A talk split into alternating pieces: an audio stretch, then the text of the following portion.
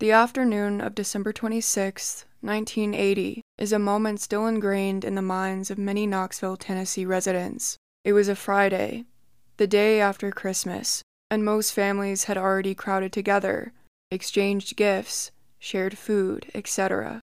But that holiday joy was quickly ripped away when a six year old girl failed to return home from what should have been a quick trip.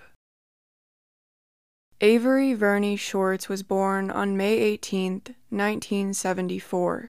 Her mother, Hazel Smith, called her Peaches because of her big rosy cheeks, and so did all the residents at the Montgomery Village housing project where the family lived in South Knoxville.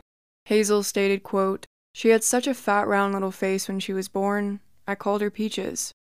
Because Hazel was unemployed with three young children at the time, she wasn't able to give the gifts she thought they deserved.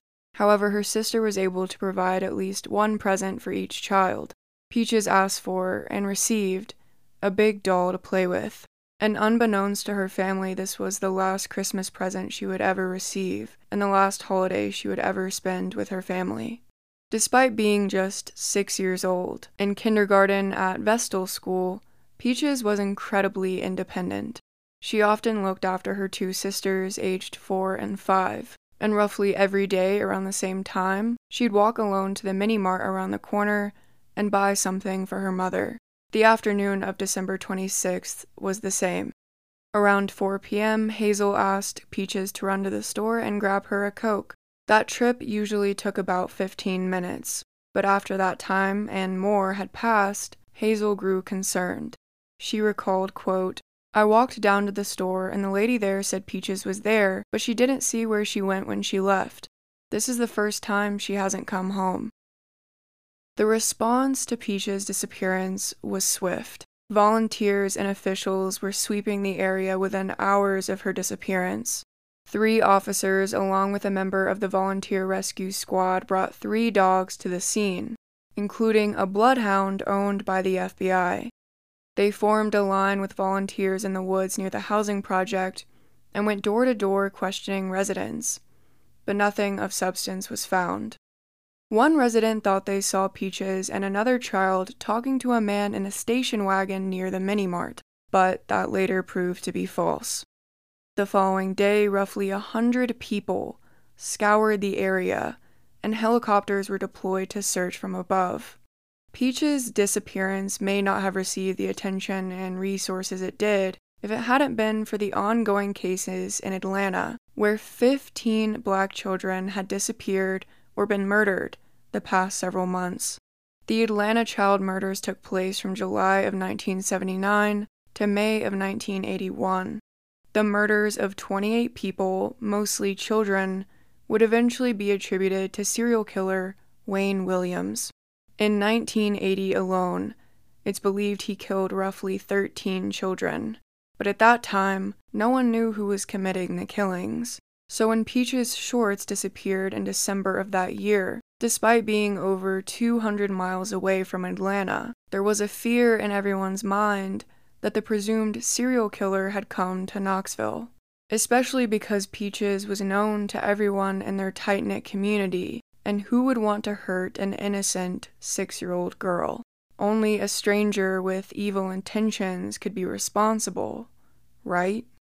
However, the first suspect on police's radar wasn't unknown to the community or Peaches.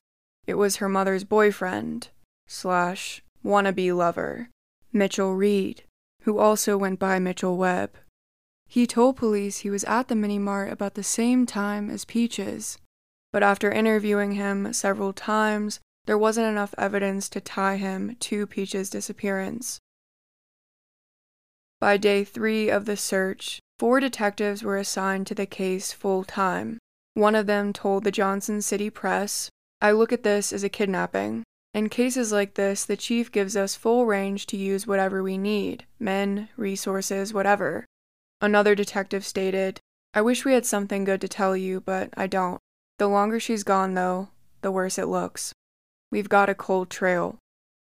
Neighbors were especially appalled by the young girl's disappearance, and a few of their concerns were made apparent by the Knoxville News Sentinel, printed on December 30th. and this is written by Frankie Munger.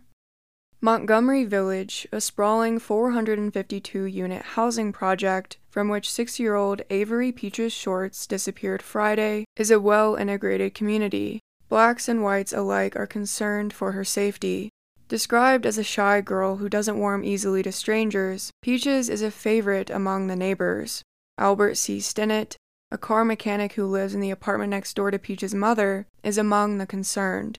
He already has joined in two search parties and is now trying to organize a regular patrol among housing project residents. Stinnett, who is divorced, lives with his four year old son, Bobby. He's more concerned for Bobby's safety following Peach's disappearance.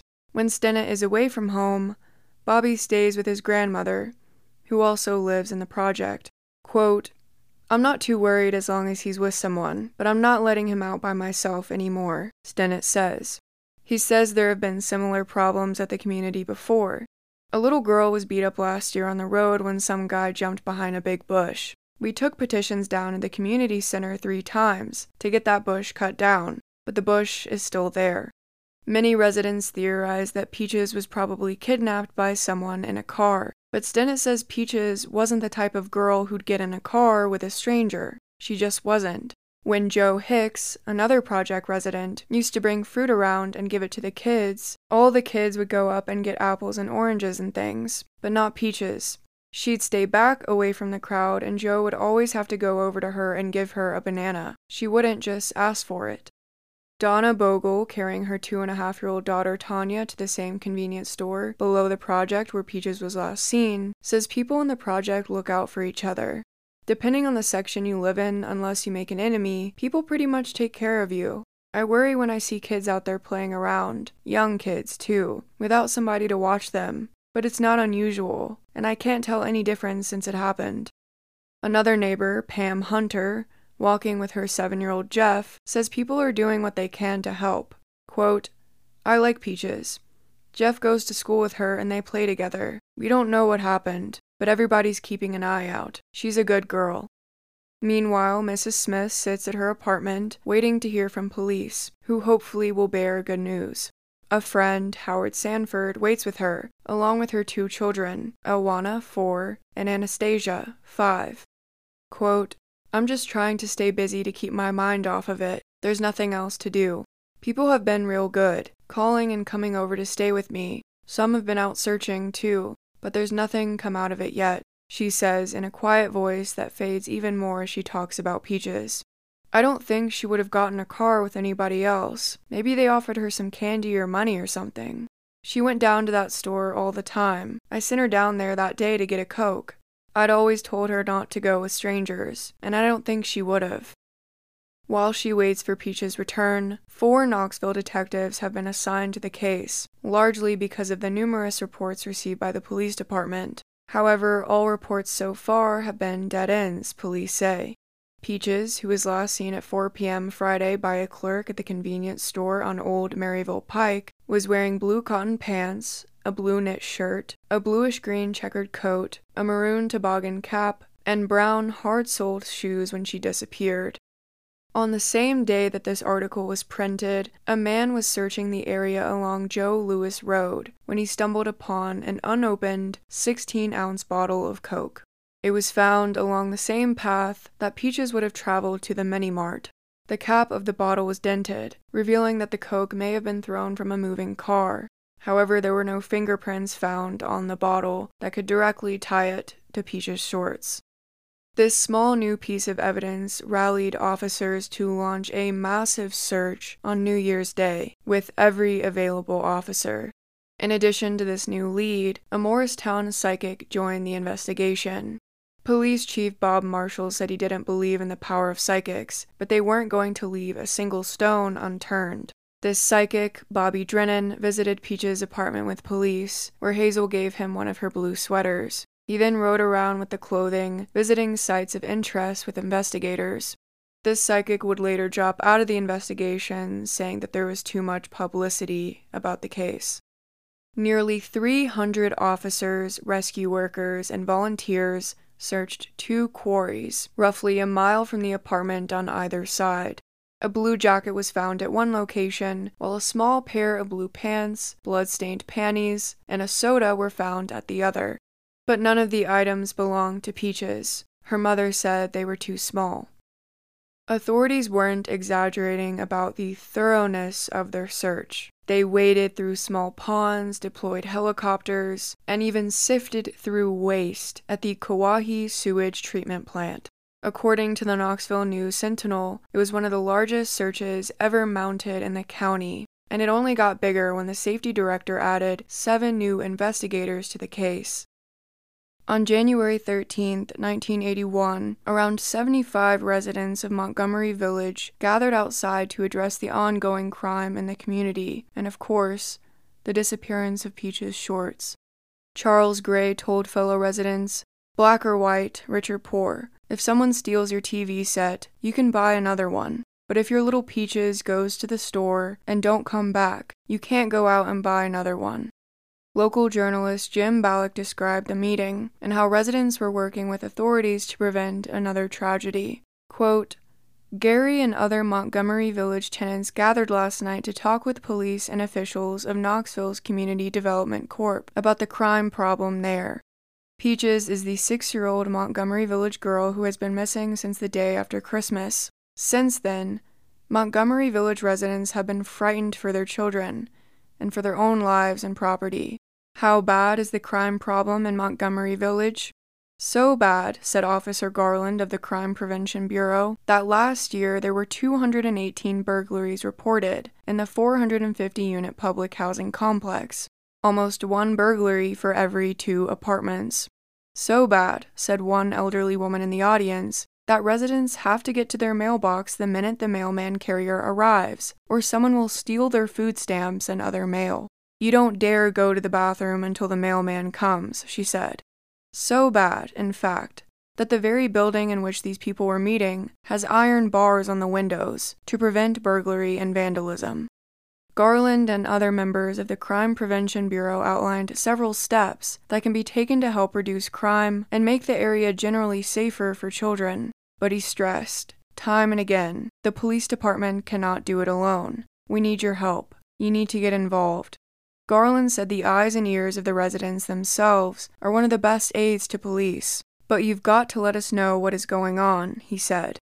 In the meantime, he said, the Crime Prevention Bureau is planning to set up a neighborhood watch program where residents will share in keeping an eye on one another's property, developing a mother patrol in which mothers of small children would help watch out for the little ones, planning a safe apartment program, which would establish apartments at key geographic locations to which children can go if they need help, and proceeding with Operation Identification in the village. In this program, valuables are permanently marked and the numbers recorded at police headquarters. Police say this program is very helpful in recovering stolen items.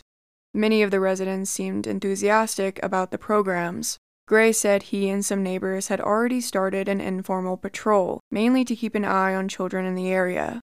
Several of the residents said the wooded area around the apartment contributes to the problem, providing easy access for trespassers and escape routes for burglars. By early February of 1981, the reward offered for the return of Peaches and the conviction of her kidnapper surpassed $11,000, this would be over $37,000 today. On the other hand, investigators were starting to give up. Detective Captain James Winston told reporters, I'm at the end of the line with this case. We've tried everything helicopters, psychiatrists, psychics, dogs. We had 11 men, and now it's back to me. It's just about at the point of being an open case, and I'll be told to go on to something else. I pretty much think she's dead, don't you? At this point in the investigation, Detective Winston's number one suspect hadn't changed. According to interviews with Peach's mother, Hazel, she'd had a date with a man named Mitchell Reed. The following evening, a different man Hazel was romantically involved with came over to her apartment. Apparently, when Peaches left and walked to the mini mart, Mitchell drove his car to the store at the same time. Detective Winston stated, He admits he was there, but he says he didn't see Peaches. Could a motive be she had a date with another man? Is that enough to kill a child? Hazel Smith, on the other hand, was still holding on to hope that her daughter was still alive. She said, I do believe that my little precious Peaches will return to me safe and sound, with the help of God and the thoughtful concern of this community. As long as I have the support of these concerned people, then I know that my Peaches will one of these days return back home. Without Peaches, I am lost in another world, a world of my own that no one can see beyond or into. Ten months after this article was published, Hazel spoke to the News Sentinel about the upcoming anniversary of Peaches' disappearance. She stated, People don't ask about her anymore. Once in a while they do. I just wait and hope. Hazel was still certain that her daughter didn't voluntarily run off with a stranger. She was the quiet type. She stayed mostly with me.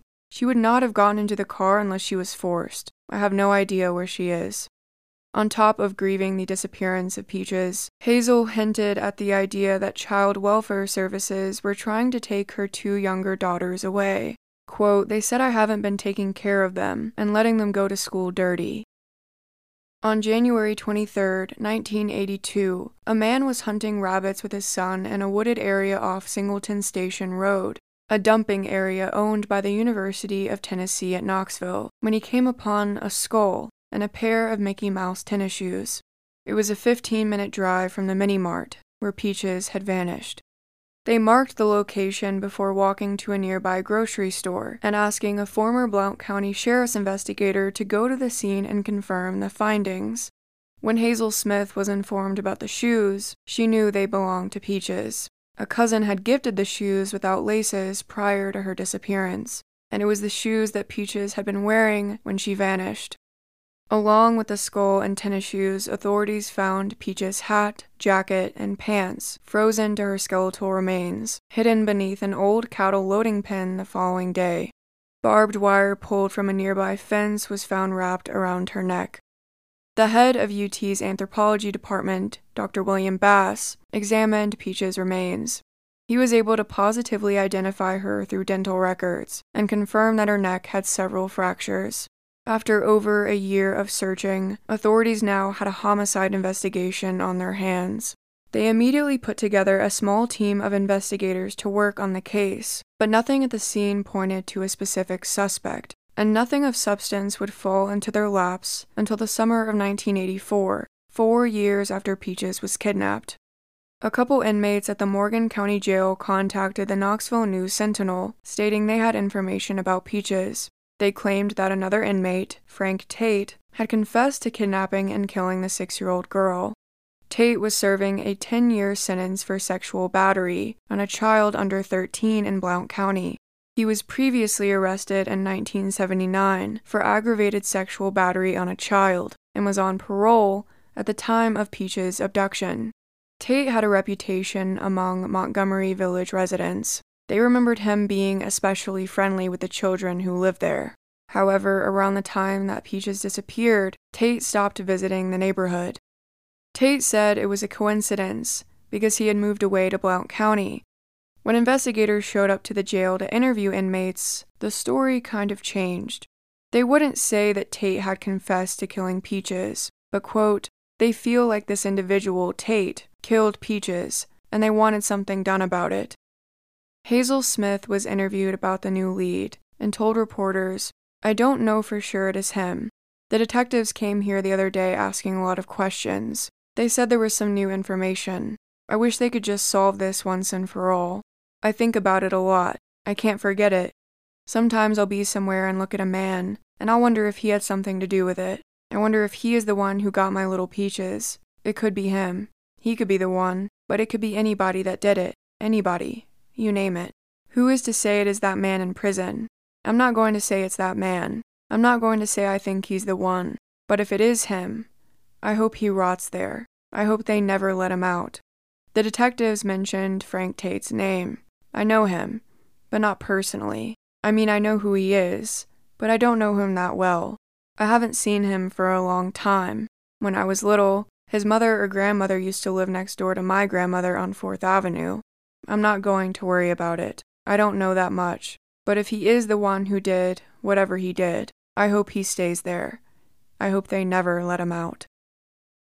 Four years later, Detective Jim Winston said he was taking one more shot at solving the case, this time with an entirely different suspect. Well, the first one from before, the first one on police's radar 56 year old Mitchell Webb, aka Mitchell Reed. Mitchell had been a primary suspect throughout the years, but his name wasn't made public until March of 1988. He had 11 felonies, all relating to property crime, and was currently serving a 20 year sentence for burglarizing a shop in 1983. Detective Winston thought Mitchell was serving a life sentence, but came to find out that he could be paroled within the next few years. This inspired him to ask the Knox County Attorney General's office to bring in a grand jury and see if there's enough evidence against Mitchell to indict him for murder, the murder of Peaches Shorts. After learning about this suspect's identity, the Knoxville News Sentinel conducted a three week investigation in which they gained access to police files for the first time. After interviewing Hazel Smith, they learned that not only did she and Mitchell know each other, but also the fact that he had threatened her shortly before Peaches disappeared. Mitchell Webb initially agreed to an interview, but changed his mind the day it was supposed to take place. I'm going to read this article in part, which reveals a lot of new information and details about the investigation they conducted, and this is written by Sebastian Dorch. It was a chilly 34 degrees on that day after Christmas seven years ago. Just before 3 p.m., Smith was cooking in her Joe Lewis Road apartment. She heard a knock. Peaches opened the door. It was Mitchell, a man who sometimes calls himself Mitchell A. Reed. He was a familiar sight. He had been by before, trying to persuade Smith to go on dates. Smith said she met Mitchell through a mutual friend during the summer of 1980. She said she never dated Mitchell, mostly because of his age. He was a balding, five foot seven man who was 47 back then. Smith, a divorced mother of three, was 22. He just wasn't my type, she said. Smith said she did let Mitchell buy her things. During the summer of 1980, Smith said Mitchell drove her to a Kmart department store and asked her what she wanted. She picked two outfits. One was lime green, the other a shade of blue. Mitchell also bought Smith an avocado green swimsuit and camera. Smith said she only wore the clothes once. She washed them and hung them on a clothesline to dry. Someone stole them. Smith said she threw the camera away, which she described as being old fashioned. In late August or early September, Mitchell asked for his clothes and camera back. When she told him she didn't have them, he became enraged. He told me that he was going to get even one day. I told him not to threaten me. I asked him, How are you going to get back at me? Are you going to get at me or one of my kids? He said, Don't worry about it. Smith said that she was pretty sure she told police about Mitchell's comment, although Detective Winston said she didn't. Smith said she asked Mitchell to buy her a soft drink when he came by on December 26, 1980. Mitchell Webb later told police, I asked her how much it cost. I think she said 58 cents or something like that. He told police he refused to go to the store but left some change next to a refrigerator. He then asked Smith to let him move in with her. Smith said she would think it over, that it would take about a week or so to decide. Mitchell told police, I said, Girl, that's too long for me to sleep by myself. So she said, Well, it ain't going to hurt you. Smith said Mitchell then stormed from the apartment and slammed the door behind him. He drove about a block to the mini mart at Joe Lewis Road and Maryville Pike. He bought a cup of coffee and sipped it outside.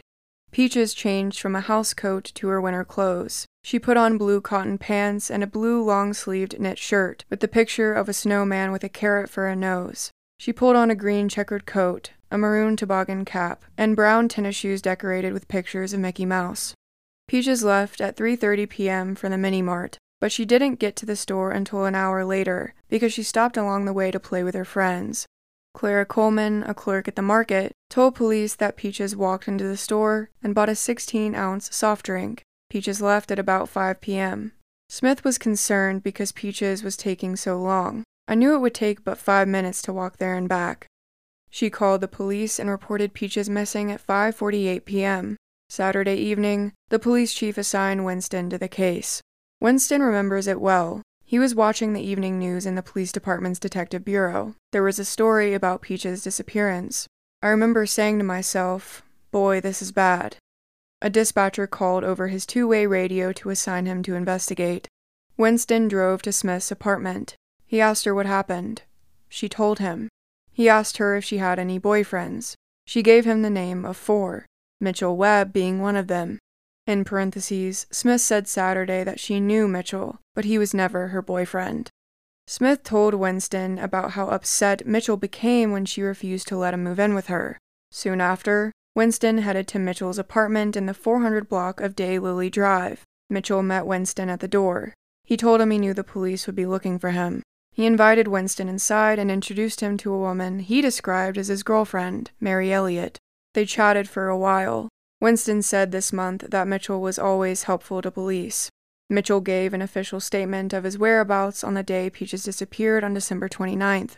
In a taped interview, Mitchell said he never saw Peaches while he was at the mini mart. He said that after drinking his coffee, he drove to Central Street to shoot dice. He said he never could find his buddies to play the game. He began driving around the area when he decided to telephone Elliot at her apartment at 5:30 p.m. He asked her if she needed anything. She said no. Mitchell called again at 6:10 p.m., asking her if she needed anything. This time, she said she had a toothache and needed some medicine for the pain. Mitchell picked up some Excedrin and Orajel, a toothache medicine. Elliot said he came by her apartment at 6:50 p.m. Mitchell said he talked with Elliot a few minutes and then headed for Smith's apartment. He said he noticed police officers milling around Montgomery Village. He stopped and asked two boys what was going on. They said Hazel's little girl was missing, Mitchell told police, so I said, Well, I'm going down there. Mitchell walked in and saw a police officer questioning Smith. Smith said Mitchell was not acting like himself. Smith said he was acting real weird, like he had done something. Smith said that Mitchell's hands trembled so badly that he could hardly hold his coffee cup. A police officer left the apartment but forgot his baton. Mitchell insisted he return it, Smith said. Smith told him not to worry about it, but he continued to insist. When he left after the officer, Smith said she turned to her friend, Glenacia Harshaw, who was sitting on the couch, and commented on Mitchell's behavior. Smith said Harshaw noted it also. Mitchell returned to Smith's apartment. He said Smith left for about 15 minutes. When she returned, he told her he hoped the police found Peaches. Elliot said Mitchell returned to her apartment at 7:30 p.m. with a bag of marijuana. He left about 30 minutes later. She said she saw Mitchell again at 4:30 p.m. the following day. He left and returned December 28th. She said Mitchell beat her. On Monday, Elliot and Mitchell were interviewed at the police department. Elliot took a polygraph test, which showed her statements as truthful. Mitchell refused the test, saying that his mother told him to never get hooked up to a machine. Elwood Shorts, Peach's father, was also interviewed that Monday. He and Peach's mother had been divorced for about a year. Shorts said he hadn't seen his daughter since November. The day Peaches disappeared, he had a friend drive him to Montgomery Village. I went door to door and stayed out a good while, and then I realized that there was nothing I could do but just wait and pray to see if she was all right, he told police. Shorts returned home. He was unable to sleep. I didn't feel like I could do anything since they didn't have any leads to go on, so I just sat there all night and waited, he said in a statement. Shorts took a polygraph test that Sunday and passed. Some leads pointed away from Webb. A woman identified as Faye Ewing called the police at 9 p.m. December 31st to say she'd seen Peaches at a Tazewell Pike Kroger store. She said she saw the girl with two black women in a checkout line in front of her. Police arranged a meeting with Smith and Ewing to talk over the story. Ewing, who had met Smith and Peaches before the disappearance, told police that Peaches smiled at her in the checkout line. One of the women then whispered something to Peaches, who then looked at the floor. Ewing said she told her husband about seeing Peaches. He told her to call police. Following another lead, Detective Bell and Officer Gatlin met with a woman identified as Laura Moore in South Knoxville on January 2, 1981. Moore told officers that her nine year old daughter saw Peaches the evening of the disappearance. The child told police she saw Peaches come into the laundromat next to the mini mart between 4 and 5 p.m. She said she spoke to Peaches. As Peaches left, a large man stood by the door. The child could not give police a description of the man. The girl walked outside and saw Peaches talking to a man in the white Volkswagen. She could not describe the driver. The child's statements were backed up by Kathy Church, a resident who drove the child to the laundromat. She gave police a statement similar to the child's. On January 3rd, Jerry Downs, a friend of Mitchell Webb, talked with police. He said Mitchell claimed he tossed Peach's body off Kate's Bridge, which runs over the Little River in South Knox County. Downs took a polygraph test. It showed that he was telling the truth.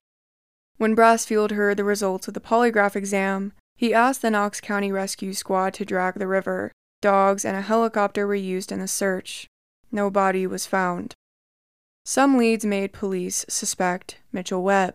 Larry Bray told police that Harshaw introduced him to Smith on Christmas Day of 1980. Bray said that he later spent the day with Smith and her children. The following day, he left Smith's apartment and visited Harshaw at her apartment. Mitchell Webb happened to be there. Harshaw teased Bray about sleeping with Hazel Smith the night before, Bray told police. Bray's statements does not show how Mitchell Webb reacted to Harshaw's teasing. Smith, in a taped interview, said she slept with Bray. She said he left the following day. I want to break down this article a little bit since it's kind of confusing with all of the names newly mentioned. But basically, Peach's mother slept with a man on Christmas Day, and the next evening, the day that Peaches disappeared, that man was teased about sleeping with Peach's mother directly in front of Mitchell Webb, who was actively trying to move in with Hazel Smith and establish a romantic relationship. And by that point, Mitchell had already threatened Hazel Smith because she didn't return the items he had bought her. So I feel like after he heard Smith had slept with another man and was further rejected when he asked to move in, that could have been the last straw and a reason in his mind to snap and take revenge by murdering Smith's oldest daughter, Peaches. Four weeks after this lengthy article was published, Mitchell Webb was interviewed twice over the phone by reporters and denied his involvement in Peach's murder. He also denied ever threatening Hazel Smith, saying he had, quote, no right to threaten Hazel over about 10 or 12 dollars worth of stuff. He also denied becoming enraged when he learned Smith had slept with another man, stating, I don't get upset like that over a woman. On the streets, you get women for a dime a dozen, for a beer or sandwich or something like that.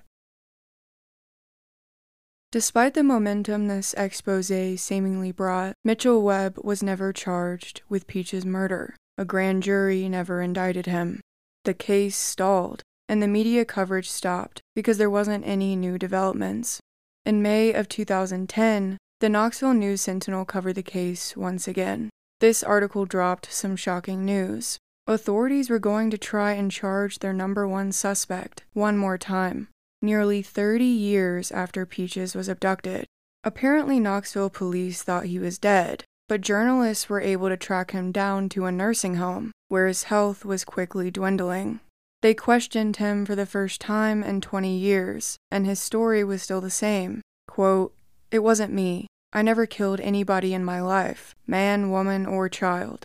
After the interview, detectives said he didn't have much to say. He recalled it fairly well. He's changed his story on some things, but he's still adamant he was not involved. He told us we're barking up the wrong tree.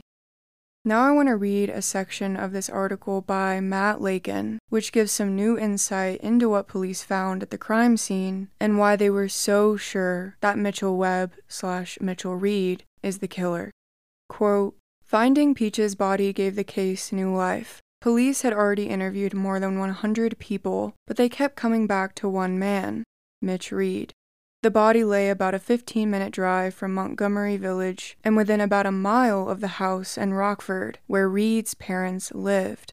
Its condition offered little to work with a decomposed skeleton and a rusty 9 gauge wire. The wire came from the UT farm, a brand made in the 1940s. Winston believes Peach's killer strangled her by hand in the car, then drove to the farm and coiled the wire around her throat to make sure she was dead. The wire yielded no fingerprints. Any blood had dried up long ago. Winston doubts even modern forensics could do much more with evidence exposed for so long. Police knew Reed's name long before Peaches disappeared. He'd spent much of his life in and out of jail for thefts and burglaries, all the way back to the age of 15. Officers questioned him just a year before in another death, the strangling of 62 year old Emma Brewer, in her Western Avenue apartment, but never filed charges. Mitchell Reed didn't mind talking to detectives. He enjoyed being the center of attention, Winston said. He was such a rat, always smoking and grinning. Life was just a big con game to him. You could tell by the gleam in his eye. He would talk with us for hours about his life, his job, his criminal record, but he never would admit to hurting a child. A dog found Peach's scent in the Cadillac, the one Reed used to give Smith and her children a ride. Once Winston thought he had his break. A boy told police he'd seen Peaches outside the store, talking to a man who looked like Reed with a brown car. We almost had enough, but he recanted, Winston said. He was just a kid, and we always thought his parents might have pressured him to change his story. Knoxville police never made an arrest in Peaches Short's death. The department took Jim Winston off the case later that year. Mitchell Reed went to jail again in 1983 for burglary of a rental shop. A 1985 conviction sent him to prison for the next decade and a half. He last faced a judge in 2002 when he pleaded guilty to misdemeanor assault on a child. Mitchell Reed spends his days now in a bed or a wheelchair at the NHC Healthcare of Fort Sanders Nursing Home, sometimes on a breathing machine. He can barely stand on his own, sometimes barely wrap his fingers around a cigarette. He jokes with nurses and waits for visits from his wife. He can't remember his age, 77. He can't remember his birthday, but he remembers a name, Peaches. I knew Peaches, he said. I can't say I didn't, because I did. What happened to her? Emma Brewer's name gets no reaction, at least not at first. I've been there, he said. I've been in that house, but I ain't killed nobody. Mention Winston's name and the memories start coming back. They couldn't get nothing on me, he said. That's why I gave them a hard time. A cop might say anything to get you to talk. If they say I did it, let them try me. His wife, Mary, remembers Peaches too. She lived just around the corner from the girl. Reed often stayed with her there. She talked to police, then passed a polygraph test. Ask about her husband today, and she hesitates. I won't say he didn't do it, she said. He never talked to me about it. If he did it, he knows. God knows who did it. God knows, and he knows. Another section of this article dives into Mitchell Reed's behavior when questioned by authorities about another murder a year prior to Peach's disappearance. Quote, Mitchell Reed knew how to fend off any question, even under threat of the electric chair. Knoxville Police Department Sergeant Ray Perry, now retired, faced him across the table a year before Peaches Shorts disappeared. Emma Truett Brewer, 62, didn't show up for church on Sunday in December 1979. Her granddaughter found her dead inside her apartment on Western Avenue, her hands tied behind her back, a pair of stockings and an extension cord wrapped around her neck. Perry learned Reed had worked for Brewer as a handyman and lived with her not long before her death. He'd hitchhiked to Knoxville the day she died and admitted he stood on Brewer's porch that night just to say hello, he explained. This guy didn't get shook up, Perry said. He didn't get excited. He didn't get mad. I showed him some pictures he didn't want to look at, and he just sort of turned his head. I showed him the extension cord. I put it in his lap. He just sort of got a funny look. When he left the police department that day, I told him, I hope I hear you went out and hung yourself. You can get away with it now, but one day you've got to stand before your maker. You won't get out of it then. Perry never made an arrest in Brewer's death. Years later, he stood on a corner downtown and heard a familiar voice call his name. I turned, and there was Mitchell, Perry recalled. Same as ever. James Winston, who's long been retired from Knoxville PD, spoke again about the murder of Peaches Shorts in February of 2019. He said, I did have strong feelings about the case, and I'll never forget her. I just wanted to do it for the community. I wanted to solve it. I wanted to put this guy, the suspect, in the electric chair. I think at one time we had myself and 10 detectives. We met daily. We went over evidence. We talked with the community. We canvassed the area. We did everything we could. We were within a mile of the area her body was found, but we never had any luck. I put it together that this boyfriend was a major suspect in the case Mitchell Reed. We ran down every lead we had. No other abductions, no other molestation of children. It had to be him. He beat the system, I guess you'd have to say, on this case. We couldn't break him. He was a sly con man. December 26th of this year will mark 43 years since Peaches Shorts was abducted and murdered, and her killer, if it was Mitchell Reed, will never be brought to justice. He passed away years ago without ever being charged or convicted. Thank you all so much for listening. Happy October, and I hope you all have a good day, evening, or night. Goodbye.